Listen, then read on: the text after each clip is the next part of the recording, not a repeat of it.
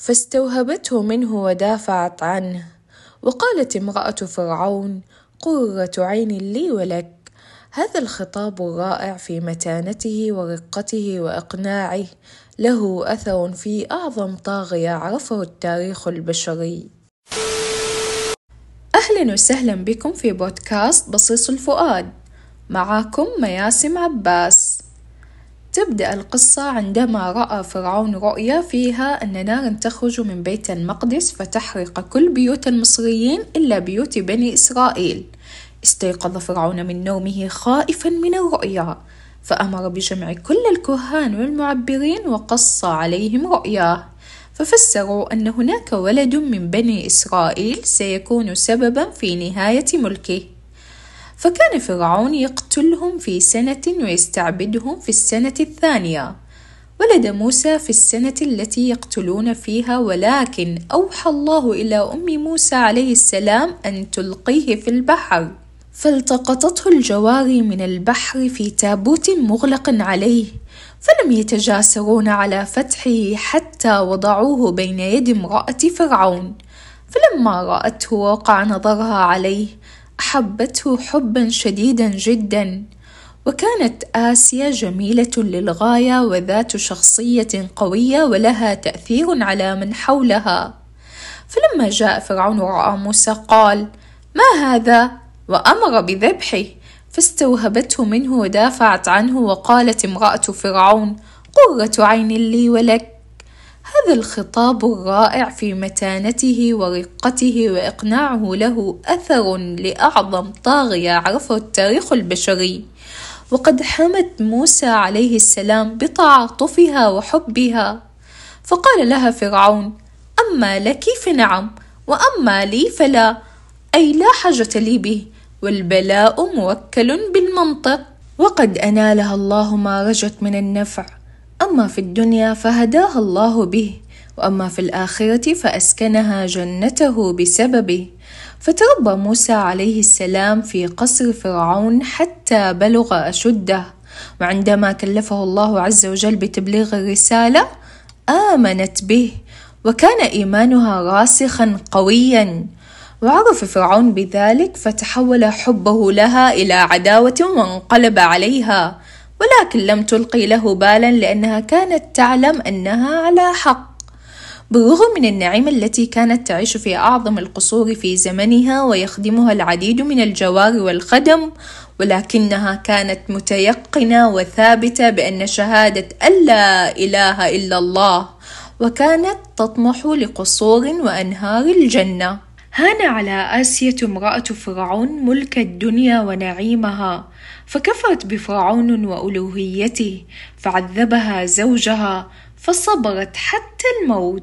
وقد ذكر ابن جرير الطبري تعذيب فرعون لها وقال كانت امرأة فرعون تعذب في الشمس فإذا انصرفت عنها أظلتها الملائكة بأجنحتها وكانت ترى بيتها في الجنة وكانت امرأة فرعون تسأل من غلب؟ فيقال غلب موسى وهارون. فتقول آمنت برب موسى وهارون. فأرسل إليها فرعون فقال انظروا أعظم صخرة تجدونها. فإن مضت على قولها فألقوها عليها وإن رجعت عن قولها فهي امرأتي.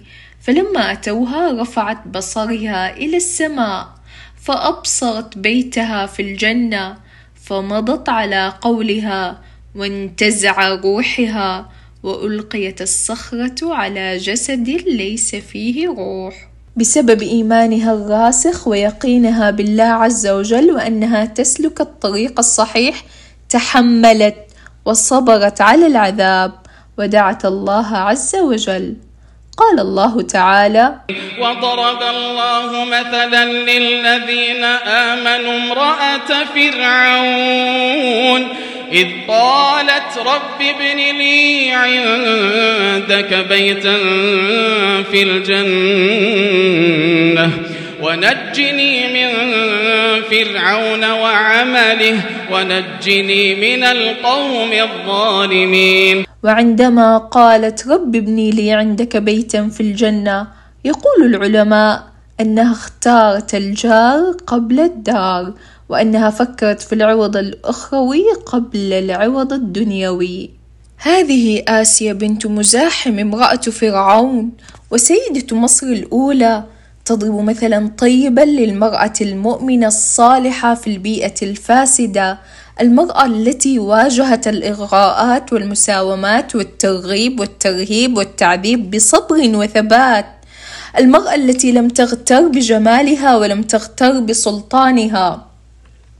المرأة التي تتخلى عن المتع الفانية والأعراض الزائلة وتطلع إلى ما عند الله تعالى. فآسيا هي تلك المرأة التي ترتقي إلى أعلى الدرجات في عالم المرأة. ويقترن ذكرها بمريم بنت عمران وبخديجة بنت خويلد وبفاطمة بنت محمد صلى الله عليه وسلم. لم تصل إلى هذه المكانة الرفيعة بجمالها ولا بمالها ولا بسلطانها وإنما وصلت إليها بإيمانها وعملها الصالح ودعوتها إلى الحق. ألا ما أحوجنا في عصرنا هذا إلى مثل هذه الأمثلة الرائعة وهذه النماذج الطيبة.